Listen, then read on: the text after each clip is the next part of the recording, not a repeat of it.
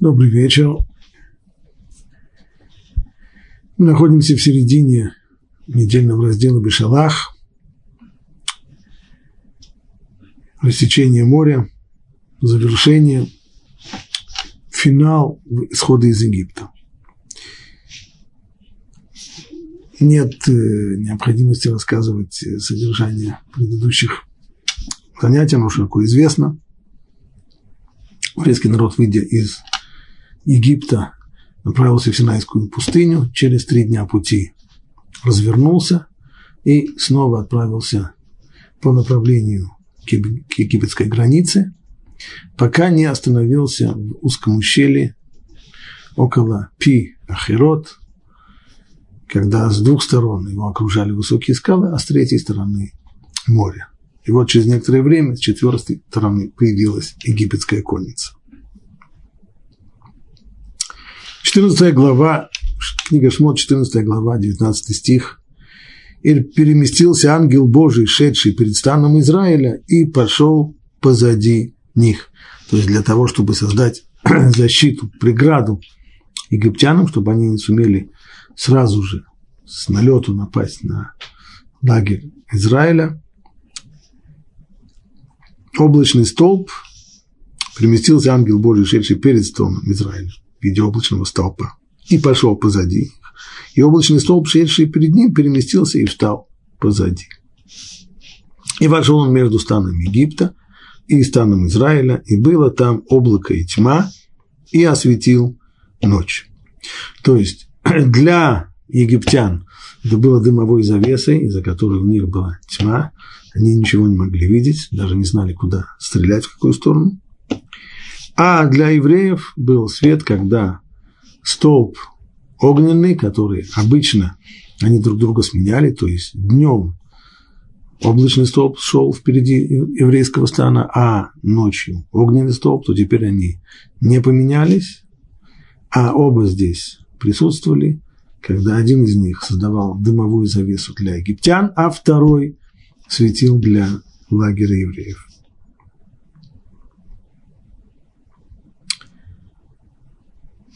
И не могли приблизиться друг к другу всю ночь.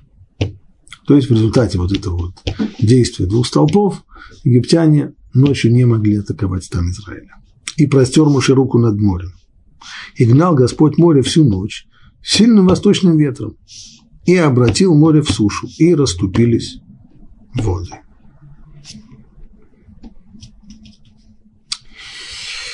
Интересно рассечение моря мы понимаем, что это величайшее чудо, которое произошло. Оно завершает собой серию чудес исхода из Египта. Но здесь есть один момент, который не очень понятно для чего упомянут, а еще точнее, непонятно, зачем было вообще это делать, а именно, и гнал Господь море всю ночь сильным восточным ветром, и обратил море в сушу. То есть то, что здесь рассказывает Тора, что вот, э, по крайней мере, начало вот этого рассечения вод моря произошло благодаря тому, что был сильный восточный ветер. А зачем он нужен был? Только для того, чтобы отогнать воду. Ну, Всевышний, наверное, как-то мог каким-то образом рассечь воды моря без того, чтобы привлекался здесь сильный восточный ветер. Для чего он был? Зачем нужно было использовать сильный восточный ветер, не написано, что это был так, обычный ветер. Есть такие места, в которых э, каждый день, во второй половине дня с моря дует ветер с трех до пяти, сильный ветер. Нет, написано, и гнал Господь, как там, и гнал Господь море всю ночь сильным восточным ветром. Специально Всевышний его здесь навел, этот ветер, сильный, сильный восточный ветер. Зачем? Вот этот вопрос задает Рамба. Смотрим его ответ. Воля Бога заключалась в том, чтобы рассечь море восточным ветром, чтобы это выглядело так, как будто ветер высушил море. То есть, для того, чтобы рассечь море, ветер не нужен был.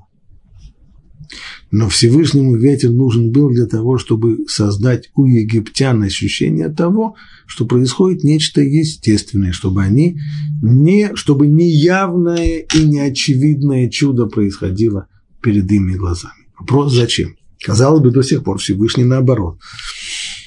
Проводил в Египте чудеса один за другим для того, чтобы египтяне видели. Для того, чтобы всем было понятно, кто здесь хозяин. Почему же здесь самое-самое фантастическое, самое невероятное чудо Всевышний здесь камуфлирует, скрывает его. Ветер восточный, вот поет и осушил море чтобы это, и так, чтобы это выглядело так, как будто ветер высушил море, и тем самым ввести египтян в заблуждение, чтобы погубить их. Ловушка это была на самом деле. Ведь если бы египтяне при всем их желании увидели, при всем их желании напасть, если бы они увидели, что ни с того ни с сего, совершенно называется, среди бела дня, на ровном месте, море рассекается, еще рассекается так, как оно, так рассказывают нам мудрецы, что оно рассеклось на несколько, в нескольких местах, так что каждый из 12 колен сумело пройти по своему лабиринту. Если бы они увидели такое, то вряд ли у них бы хватило смелости броситься в погоне за евреями. Здесь произошло не так. Именно для того, чтобы заманить их в ловушку.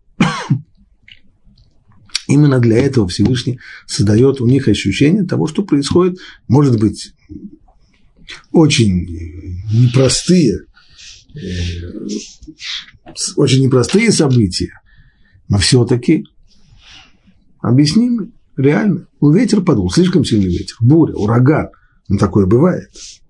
Самое главное, чтобы не почувствовали здесь, не увидели здесь руку Бога, которая направляет все события.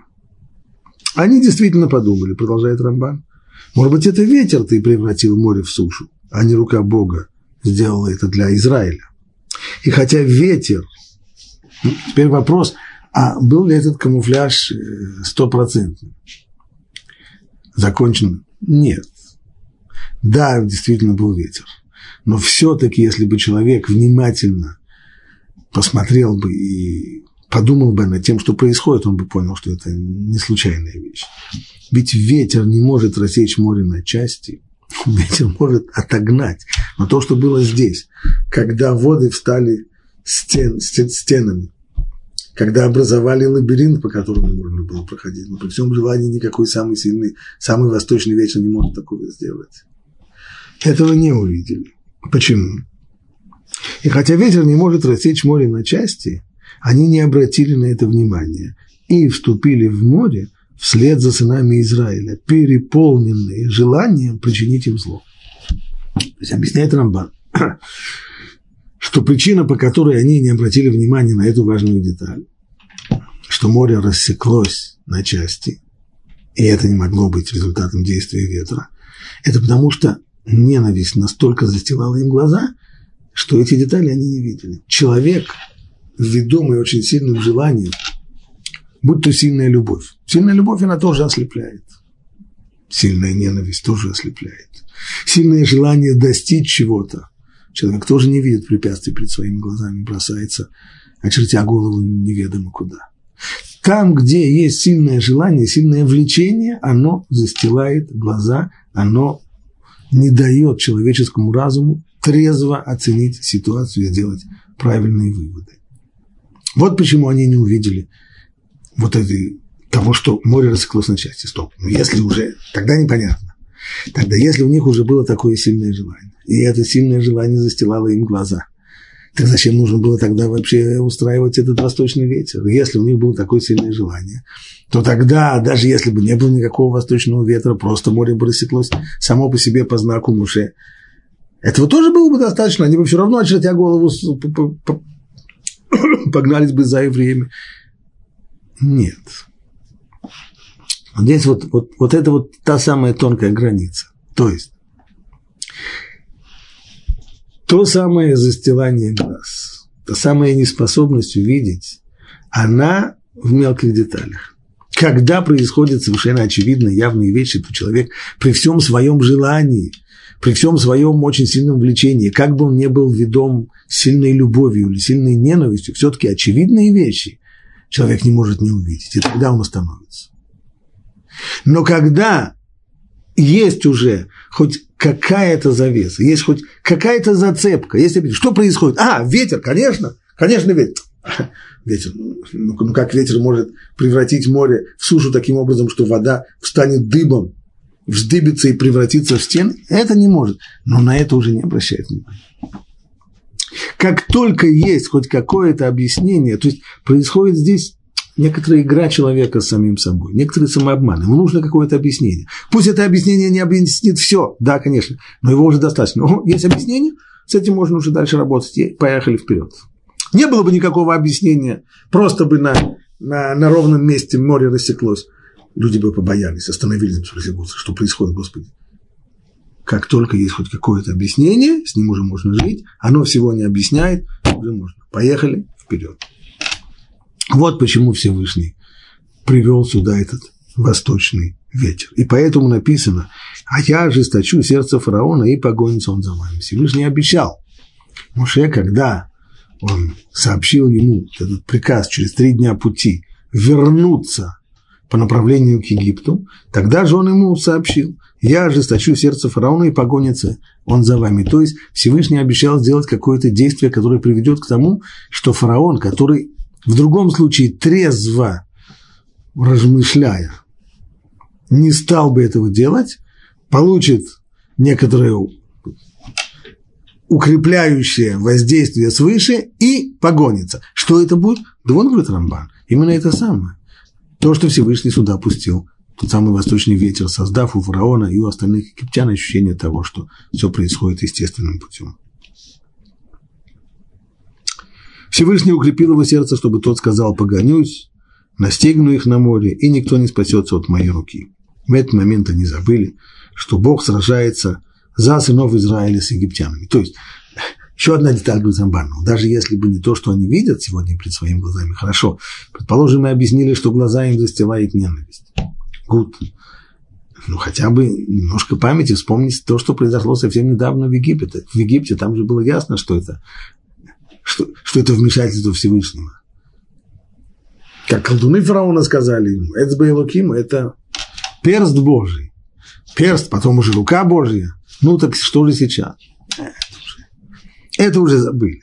В тот момент, когда в пылу погони, движимые ненавистью, движимые желанием растоптать, забыли обо всем. Читаем дальше.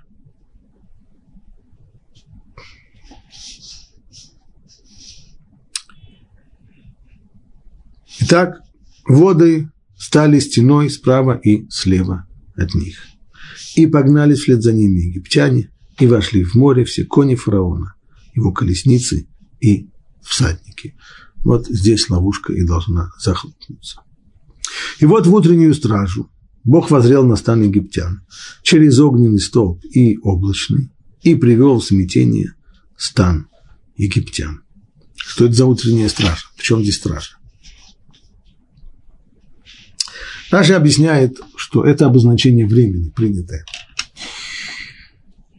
Ночь делится на три стражи, известно. В Талмуде это спор, в трактате Проход на три стражи делится ночь или на четыре. На Аллаха мы берем окончательно, э, окончательный вывод, потому что на три стражи делится ночь.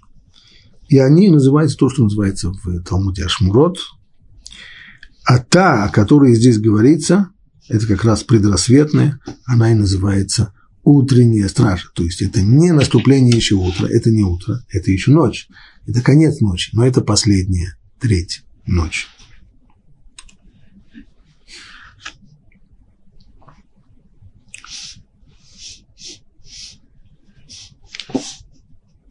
Итак, в эту самую последнюю утреннюю стражу Бог возрел на стан египтян Такое воззрение, как обычно Раши подчеркивают каждый раз, когда упомянуто такое слово в Торе, имеется в виду воззрение с недобрыми намерениями. Причем идет это воззрение через огненный столб и облачный. Что означает через огненный столб или в огненном столбе. Лучше, конечно, перевести через огненный столб. Но что это означает воззрение через огненный столб и через облачный? Каким образом облачный и огненные столпы привели к тому, что сказано в дальнейшем? Он отнял колеса от их колесниц, так что они волочили их с трудом. А это почему произошло? Раша. Облачный столб опустился на лагерь Египта, превращая морское дно в подобие глины. То есть, если евреи шли, шли по дну, которое было достаточно твердым, и они сумели пройти по дну, как по суше,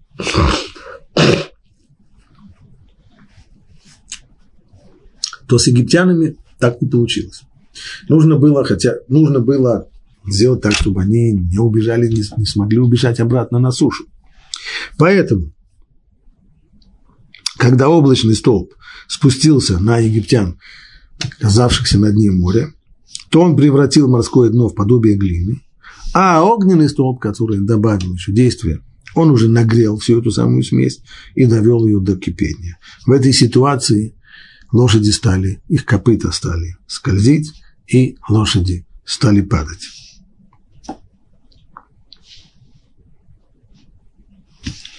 В результате он отнял колеса от их колесниц. То есть колеса увязли в этой жуткой глине. Даже руками лошади скользят и падают. Руками вытащить колесницы тоже невозможно, потому что они увязли в глине, так что волокли их, волочили их с трудом. И сказали египтяне, бежим от Израиля – ведь Бог воюет за них с Египтом. Вот когда уже подобные вещи случились одна за другой, вот здесь уже сознание реальности вернулось к египтянам. Понятно, что дело плохо, потому что это уже вмешательство Бога. Выше написано еще и привел в смятение стан египтян. Что это за смятение? Говорит, Раши Всевышний смешал их боевые ряды лишил их полностью разума, в чем, в чем, какого здесь разума решил? Если люди понимают, сказали египтяне, бежим от Израиля, ведь Бог воюет за них с Египтом, значит, разум у них есть. Имеется в виду другое дело.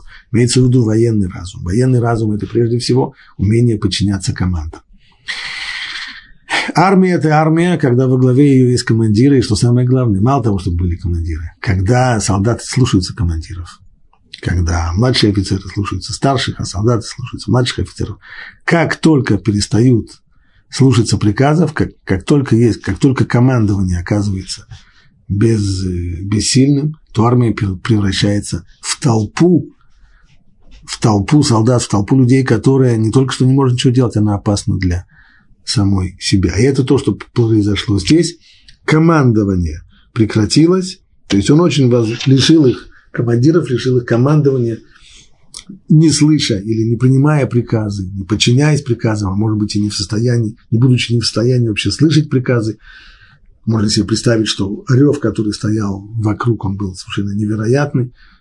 Лишившись командования, египетское войско превратилось в толпу.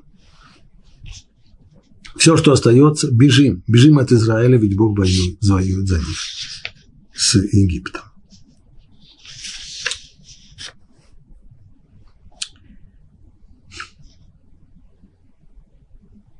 Может быть, э, прежде чем посмотрим развитие действий дальше, небольшой ворд.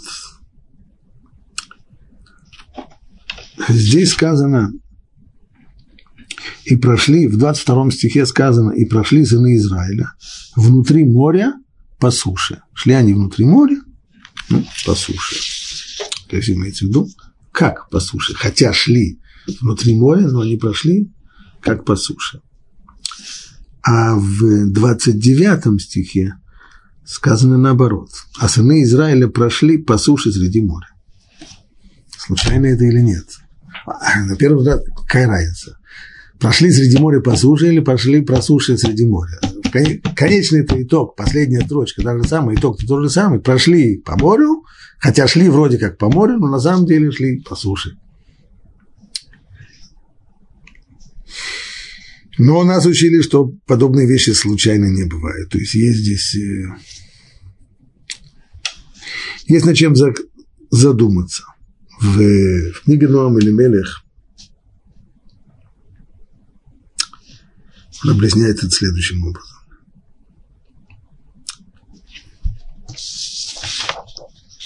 Вначале написано, что евреи прошли, прошли и прошли сыны Израиля внутри моря по суше.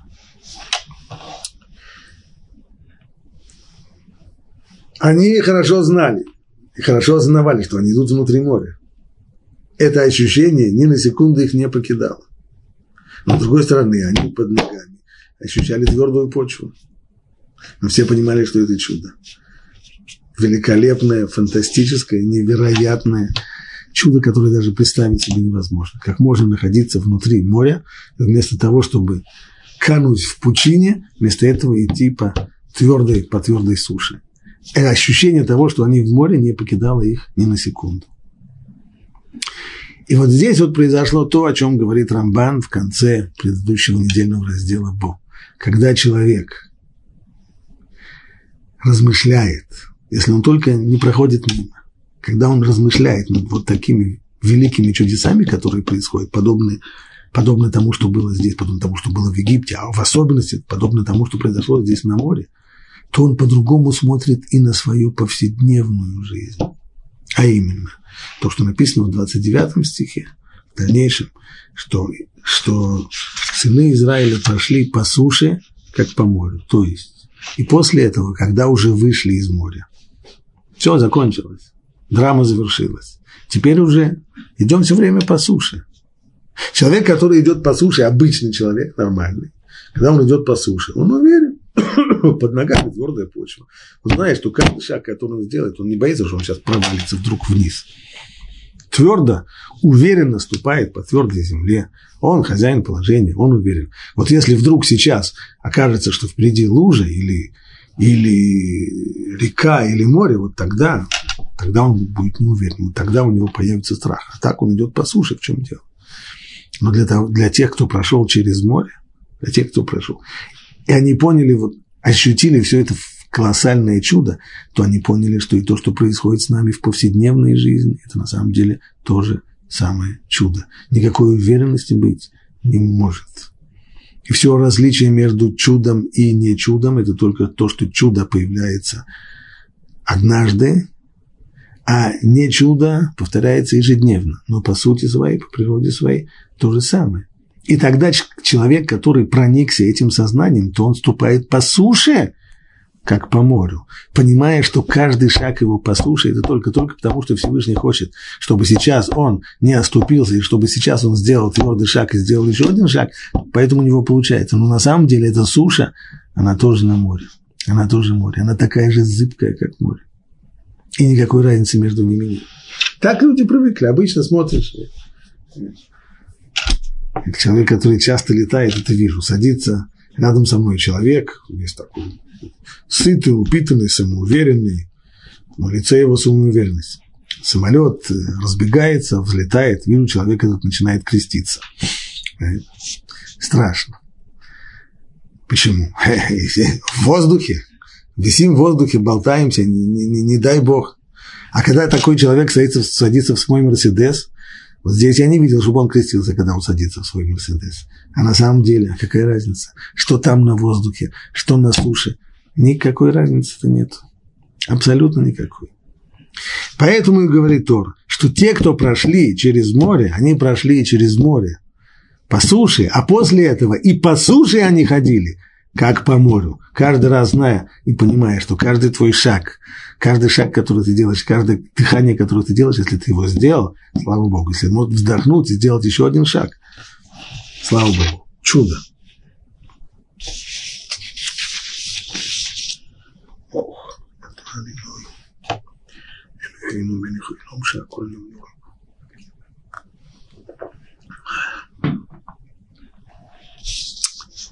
Двадцать шестой стих.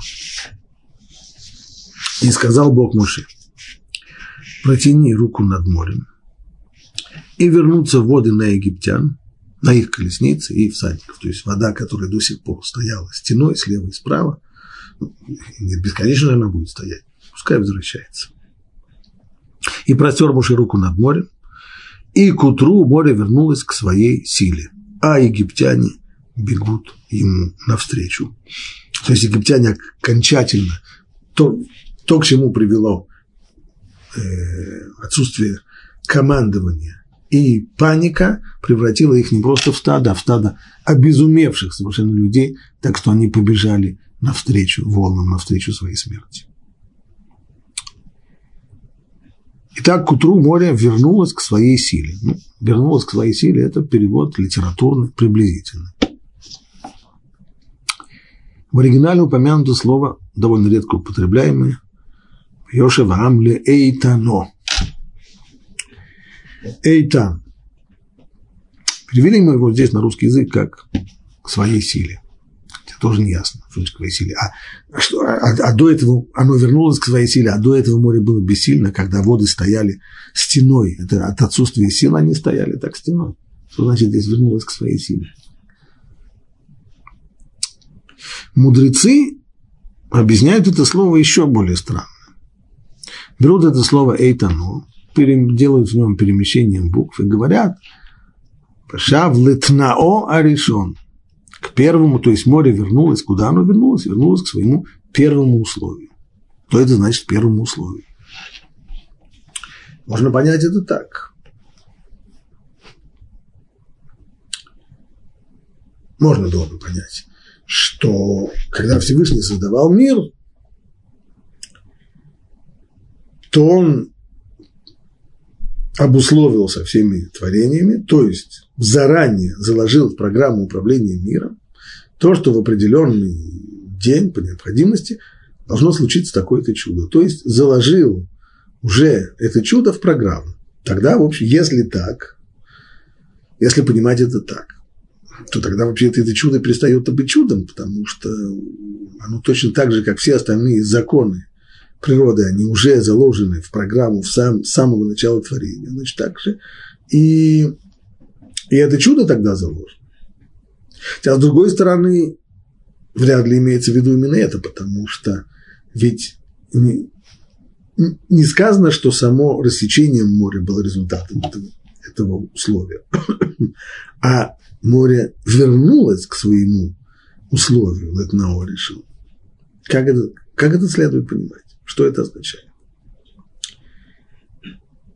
Значит ли, что все абсолютно заложено в программу, и тогда перед нами в принципе чудес-то никаких уже не осталось, и все просто идет своим чередом, так как, так как это заложено в первичной программе, или нет? Как понять эти слова мудрецов правильно?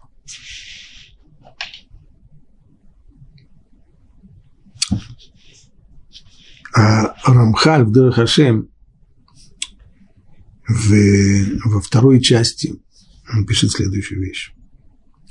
По своему желанию Всевышний изменяет порядок мироздания в любой момент, когда захочет. И делает знамения и чудеса в различных вещах по своему желанию, как посчитает нужным для пользы творения соответственно обстоятельствам времени. То есть не то, что в программу заложено, что именно вот обязательно в такой-то день, в такой-то час должно произойти следующее чудо, а уже через 10 минут уже нет, потому что программа другая. Чего подобного. По своему желанию Всевышний изменяет порядок мироздания в любой момент, когда ему заблагорассудится, когда он находит это необходимым, когда он находит это нужным. Но если так, то как же быть с тем, что сказали наши мудрецы? Условия поставил Всевышний всем сотворенным в шесть дней творения – как понять тогда это? Это условие. И относят это мудрецы именно к тому стиху о том, как море возвращается к, своей, к своему первичному условию. Это высказывание не означает, что Всевышний ничего не изменяет с тех пор. Неправильно было бы сказать, что все абсолютно заложено уже в программу, и просто эта программа управления миром работает автономно, включая время от времени некоторые вещи, вещи которые мы называем чудесами. Нет. Вовсе не хотят мудрецы сказать, что Всевышний ничего не изменяет с тех пор. Ибо, конечно, он полностью изменяет всегда, когда захочет. Но дело в том, что в момент творения, а что это тогда за условия? А дело в том, что в момент творения он показал и дал знать всем корням творения их природу. То есть каждое творение не просто было создано, но было создано так и таким образом, что ему дали понять, что оно собой представляет, какова его природа, и что за законы им управляют, и их истинную сущность, и цель, во имя которой они были созданы, что самое важное. Ведь те законы, которые присущи тому или иному созданию, они исходят, проистекают из той цели, ради которой это оно и было создано. Так вот, каждому созданию объявили его цель. Нам сегодня это неизвестно.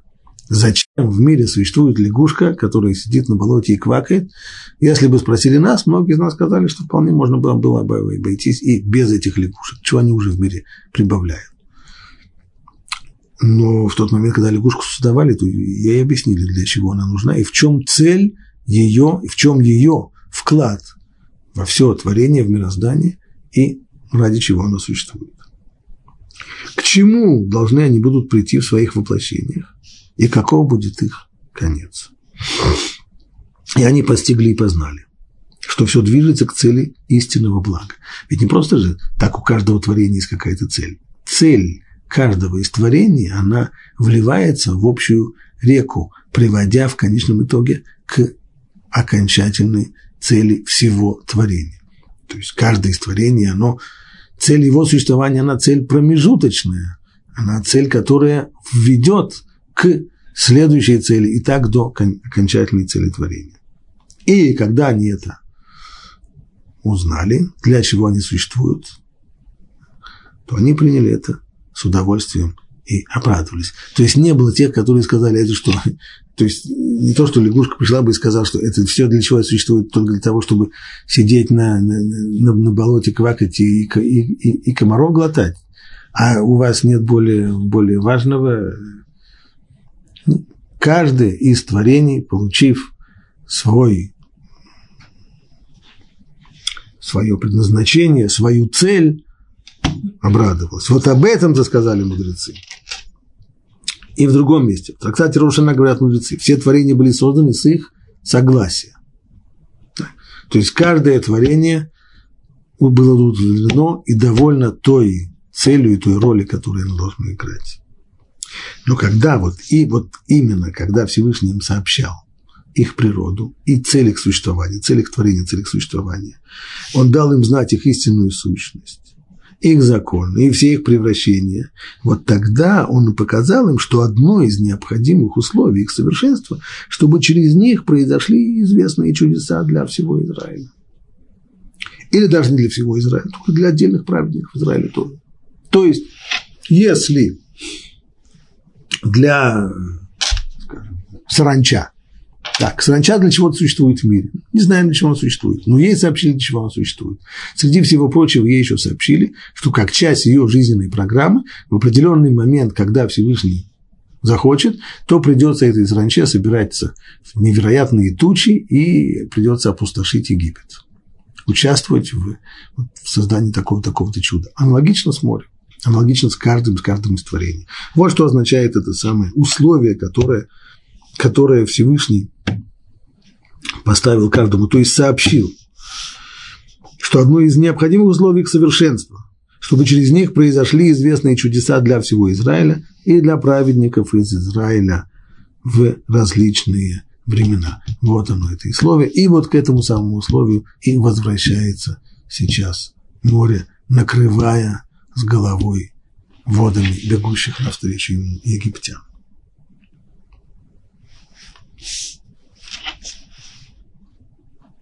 И Господь опрокинул египтян в море. Даже опрокинул, подобно тому, как человек, которому нужно вытряхнуть содержимое из кастрюли, опрокидывает, переворачивает ее вверх дном.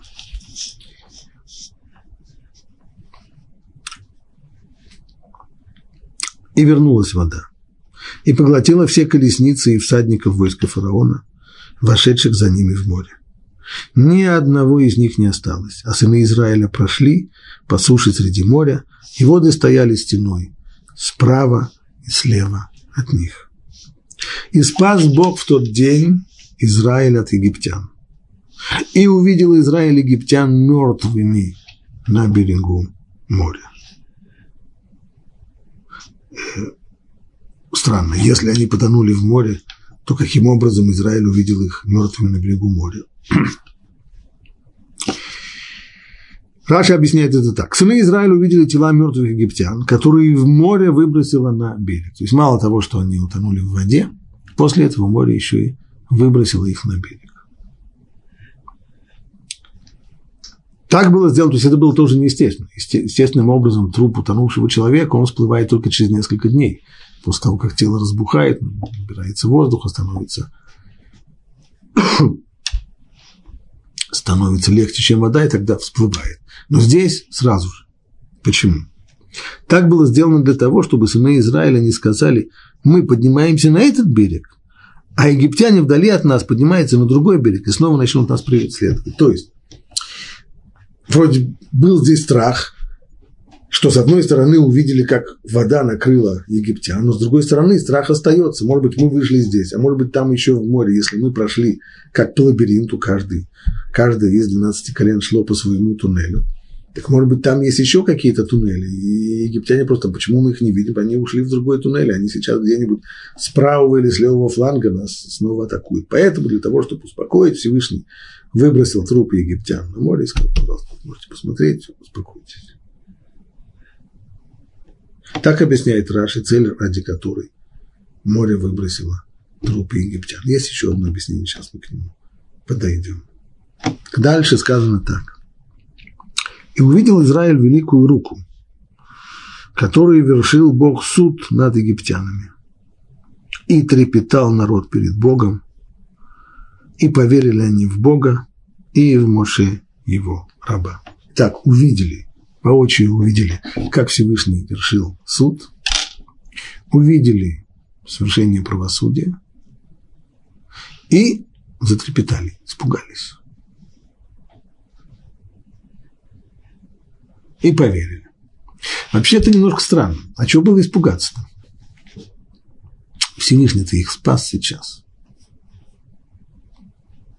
Казалось бы, если за мной гонится какой-нибудь жуткий озверелый бандит, и мне, мне страшно от того, что он за мной гонится, и вдруг я вижу, как он поскольз, поскальзывается на, на арбузной корке, падает вниз, разбивает себе нос, я что, испугаюсь от этого? Слава Богу. Почему от этого испугались? Почему это вызвало? Почему гибель египтян вызвала страх у евреев. Пайруам испугался народ, затрепетал народ.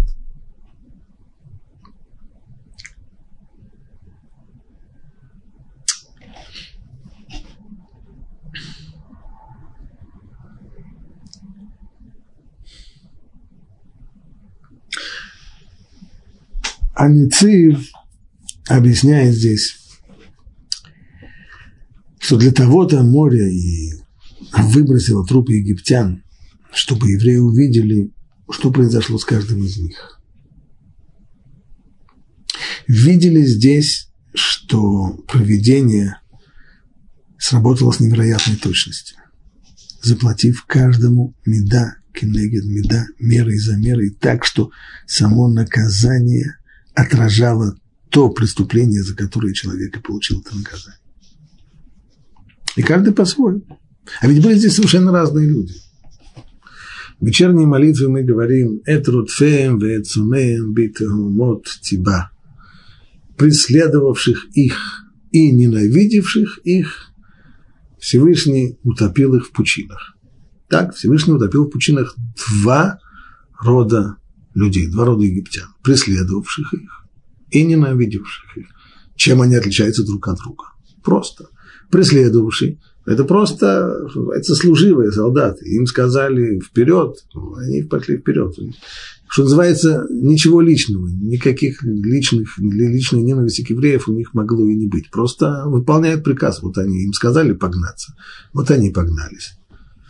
Были другие, были те, которые пришли добровольцами, потому что они служили.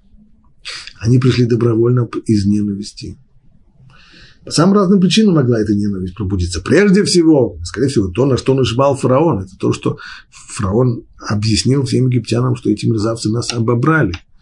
Они выманили, выманили у вас золотые серебряные вещи, якобы, утверждая, что якобы они идут только на три дня пути, потом вернутся. И, ну и, конечно же, это зажгло ненависть. А была и ненависть и другая, более глубокая, исходящая из более глубинных причин. Так или иначе, были же те египтяне, которые измывались над евреями еще задолго до того, как их обобрали, задолго до того, как у них одолжили серебряные и золотые вещи. Попросту в ходе порабощения издевались над ними.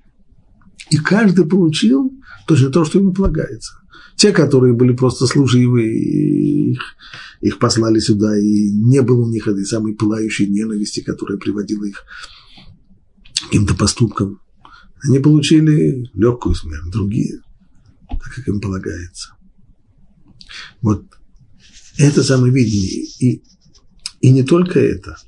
Ведь и все детали того, что происходило до сих пор, они тоже, как это объясняет Раши, они тоже четко соответствуют принципу меда, кенегед меда, меры за мерой. То есть, что наказание отражает то преступление, за которое, за которое оно пришло. Подобно тому, как почему так подробно Тора объяснила, что и Раши это подчеркнул, что египтяне завязли в просто они завязли в глине. Почему это так важно? Какая, какая нам разница? Важно, очень важно. Глина, тот, у которого есть музыкальное ухо, он уже, он уже это понял. Ведь вся, все порабощение евреев в конечном итоге было с глиной и в глине, и через глину. Они должны были весь день себе этой самой глине сидеть, делать из нее кирпичи. Это не, это не случайно. Все абсолютно детали и, само, сам тот факт, что они утонули в воде, подобно тому, как как в свое время с большим воодушевлением выискивали еврейских младенцев для того, чтобы топить их в, в реке. Все это соответствовало точно. Когда человек видит проведение, работающее таким образом, когда он видит, как Ашгаха воздает другим, другим людям по заслугам совершенно точно, человек понимает, что от глаз проведения невозможно утаить ничего и то, что делается за закрытыми дверями, и то, что делается втихаря, и самые мелкие детали, и даже мысли, которые приходят к человеку во время того или другого поступка, все это Всевышнему известно, и все это берется в учет, и за все это есть расплата. Вот от этого уже мурашки по коже бегут. Вот от этого становится страшно. Когда человек испытывает страх, когда он ощущает это всевидящее око, когда он ощущает, что Ашгаха не сводит с него глаз ни на минуту, ни на секунду, от этого становится страшно. Кому не страшно? Тому, кто ощущает, что он от Всевышнего может спрятаться. Пусть мысль это глупая, если человека спросить, может ли он спрятаться от Всевышнего, конечно, нет, ерунда. Но человек-то живет с ощущением, так он думает. Но живет-то он по-другому, живет он с ощущением других – и если люди меня сейчас не видят, значит, все в порядке, значит, все нормально. Человек перед тем, как сделать какое-то действие, он оглядывается. Есть кто-то, никого нет? Да? Поехали. Да? А, э, но когда человек вдруг ощущает, что на самом деле, на самом деле все видит, и на самом деле все слышит, и на самом деле каждое его действие учтено, и ничто, и ничто не уйдет от расплаты. От этого становится страшно. И хотя увидел это, увидели это тогда сыны Израиля на примере египтян, и хотя в этом было их избавление, но от этого избавления понятно, что было здесь радость, и понятно, что было здесь и облегчение, но вместе с тем был и страх, жуткий-жуткий страх. Мороз по коже продрал. Поэтому и сказано. И увидел Израиль великую руку, которую вершил Бог суд над египтянами, суд праведный, справедливый. И трепетал народ перед Богом, и поверили они в Бога, и в Моше его раба. Вот это вот второе чувство. После трепета, после страха – вера. Приходит вера, вера в Бога и в Моше. Объясняет это Равирш. Страх и вера – это два чувства по отношению к Богу, которые должны оставаться вечно живыми и бодрствующими в сердце и в сознании человека. Страх перед Богом и сознание того, что он все знает, все видит, и за все придется платить. И вера. Вера, то есть надежда на Бога. Есть лишь один, кого мы должны бояться, ничего больше бояться не следует. И кому мы должны верить одновременно. Верить, то есть доверять Ему, полагаться на Него, надеяться на Него. Это Бог. Единый Бог, который является таким же любящим, как и творящим суд справедливость. Таким же справедливым, таким же творящим правосудие, как и любящим. И чья всемогущая власть равно не знает границ. То есть он ни в какую сторону. Он не то, что как, э, как некоторые люди думают про доброго Бога, такой же добрый, как и, как и творящий правосудие. Но и такой же творящий правосудие, как и любящий. И там, и в том, и в другом, и в этом, и в первом, и во втором атрибуте он безграничен. Его всемогущая власть равно не знает границ, излучает ли он любящую доброту или проявляет он сейчас или творит справедливый суд. Раскрыть смысл и познать вот эти три аспекта. Первый – это его правосудие, перед которым нужно испытывать страх. Второе – его любящую доброту, которую нужно постоянно ждать и надеяться с верой, что спасет. И, наконец, третье – его беспредельная власть, как в первую сторону, так и во вторую. Его беспредельную власть, свободно повелевающую всеми созданиями, в которой одновременно проявляется и любящая доброта, и справедливость. И тому нет ограничений, и тому нет ограничений. Вот в чем вечное значение момента освобождения уникальная в своем величии, когда ранее порабощенная, а ныне свободная на века нация увидела перед собой распростертого и бездыханного египетского колосса. То есть вот эти два самых момента, они в момент освобождения окончательного, и только здесь сейчас произошло окончательное освобождение. И это третье, кстати, объяснение, почему море выбросило трупы египтян для того, чтобы сейчас каждый увидел своих вчерашних господ и понял, что с этого момента он таки, он таки уже свободный.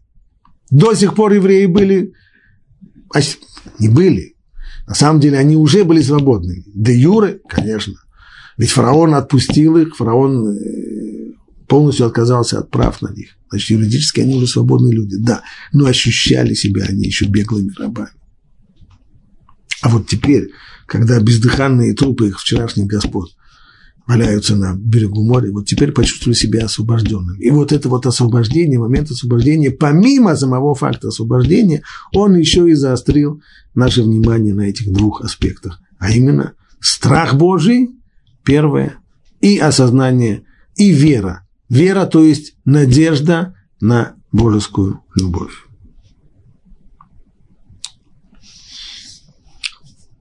Но это служило не только доказательством всемогущей власти Бога, ведь Тора продолжает. И увидел народ великую руку, которую решил Бог, суд над египтянами, и затрепетал народ. И поверили они в Бога, точка? Нет, не точка. И поверили они в Бога и в Моше его раба. Это важный момент вечного свидетельства правдивости его слуги Муше в конечном итоге – он сыграл здесь не последнюю роль. Именно рука Муше простерлась над морем. Когда завершилась вся эта драма? Когда воды моря вернулись и накрыли египтян? Только после того, как Муше подал им знак, только после того, как он навел свою руку на море. Именно рукой Муше Бог повел Египет к гибели, а Израиль по пути ведущему к жизни и свободе. 15 глава. Тогда споет Муше сынами Израиля эту песнь Богу. И они сказали такие слова. «Воспою я Господа, ведь высоко вознесся Он, коня и всадника, швырнул он в море. Этими словами начинается Шират Аям, песнь на море. Один, один из немногих поэтических отрывков, которые есть в Торе. Начало очень странное. Тогда споет Муше Аз Яшир Муше на Израиль в будущем времени. Тогда споет Муше сынами Израиля эту песнь Богу. И они сказали такие слова. Начало стиха в будущем времени, продолжение его, прошедшем, как это все вместе. Рамбан говорит, это вообще не страшно. Ну, такова природа любого рассказа. Рассказчик иногда ставит себя в прошедшее время, и тогда он рассказывает все в настоящее время. А иногда он ставит себя в настоящее время и о том, что произошло, рассказывает в прошедшем времени. Раши не соглашается с этим. Раши пишет, что значит тогда, тогда, когда увидел чудо, сердце побудило его за песнь. То есть, по мнению Раши, вот такая вот форма рассказа о прошедшем событии в будущем времени, оно означает именно выражение желания. То есть тогда у Муше появилось желание. И для того, чтобы это подчеркнуть, Тора пользуется здесь будущим временем. Это пшат. А мидраж, мидраж, как мы знаем, он требует понимать вещи в лоб, то есть буквально, если написано в будущем времени, значит, это будущее время. И никакого ничего другого. А Мидраж таков, наши мудрецы говорили, что здесь Тора намекает на воскресение из мертвых. То есть, что Муше еще споет эту песню. Как это он ее споет, если он уже давным-давно умер, только что прочитали, в Симхат Тура прочитали о том, как Муше умер и был похоронен.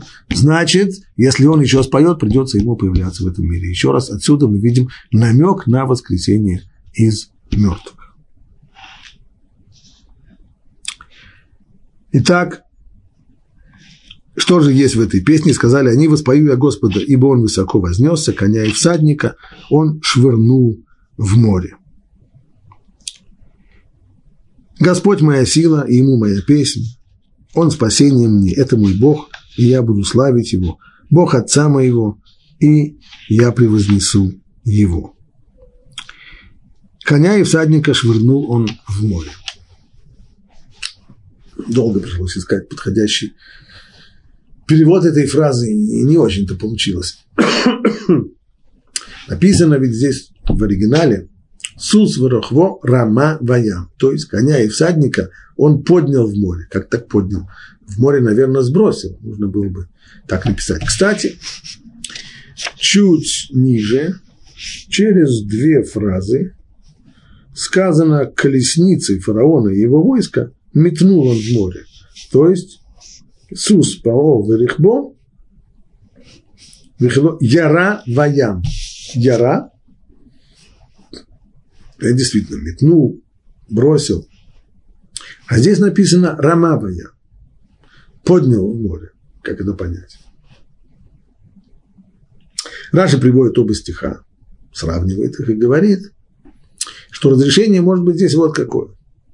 Поскольку здесь же был колоссальный вал, когда вода, которая до сих пор стояла стеной, когда она обрушилась на египтян, сила тяжести снова стала действовать и потянула воду, которая до сих пор стояла стеной вниз, то была колоссальной силой волна.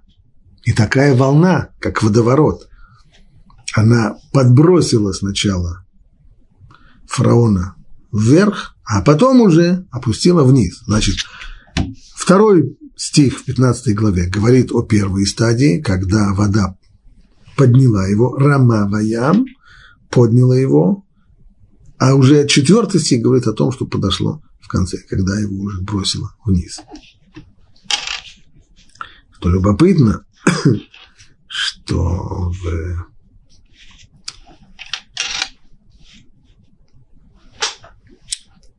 в Египте э, в свое время в, в Эляриш, в городе Эляриш на Синае была найдена его назвали черная стела, большой-большой черный камень, покрытый иероглифическими письменами, в которой упоминаются какие-то очень непонятные события. Большая часть текста стерта, его прочитать не смогли, но какие-то отрывки небольшие прочитали. И вот там описывается, что некий фараон после того, как целых девять дней в, во дворце фараона была жуткая паника, после этого он отправился в поход для того, чтобы наказать своих э, ненавистников Дальше, что произошло в этом походе, непонятно, потому что стерто. И дальше там есть такая фраза, что, что оказались на море, и что жуткий водоворот подбросил фараона вверх, и сказать, в живых его больше нет. Нет никаких, конечно, доказательств, что речь идет здесь именно о том самом фараоне. Там отсутствуют все, все признаки, по которым можно было бы решить, о каком фараоне идет речь. Мы не можем знать. Да и, честно говоря, мы и не знаем, какой фараон был фараоном исхода.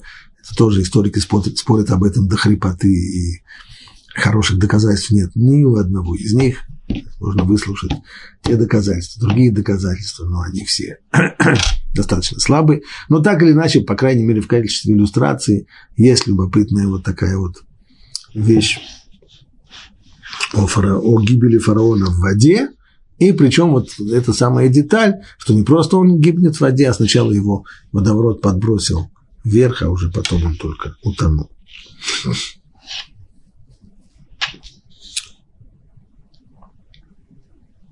Воспою я Господа, ведь высоко вознесся он. Коня и всадника швырнул в море. Высоко вознесся. Что значит высоко вознесся в, в оригинале? Опять же, трудности перевода, в особенности поэтического текста. Ки гао гаат. Слово гаа, то есть возгордился. Все это выражение нужно понимать так, что он возгордился, в чем это вознесение, что он возгордился над гордыми. И именно так перевел на арамейский язык Онкилус. Гордые египтяне, не было больше гордецов в древнем мире, чем египтяне, и над ними Всевышний возгордился. Ну, а другое толкование, что вот эта вот удвоенная, удвоенная форма глагола «гаога» означает, что Всевышний сделал то, что не под силу человека. То есть, если кто-то борется с э, всадником, с рыцарем или еще каким-то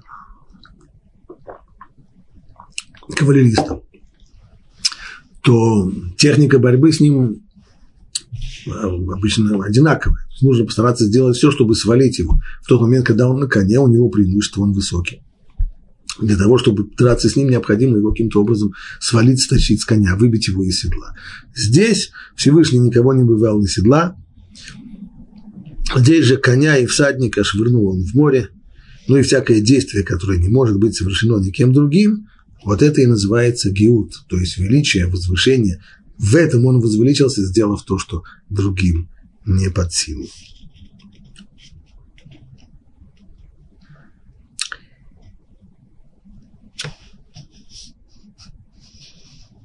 Господь моя сила, ему моя песнь, Он был спасением, это мой Бог – и буду славить его. Это мой Бог. Слово «это» Раши всюду и везде говорит, что вот это вот слово «это» это означает только тогда, когда на что-то можно показать пальцем. Вот, вот это вот.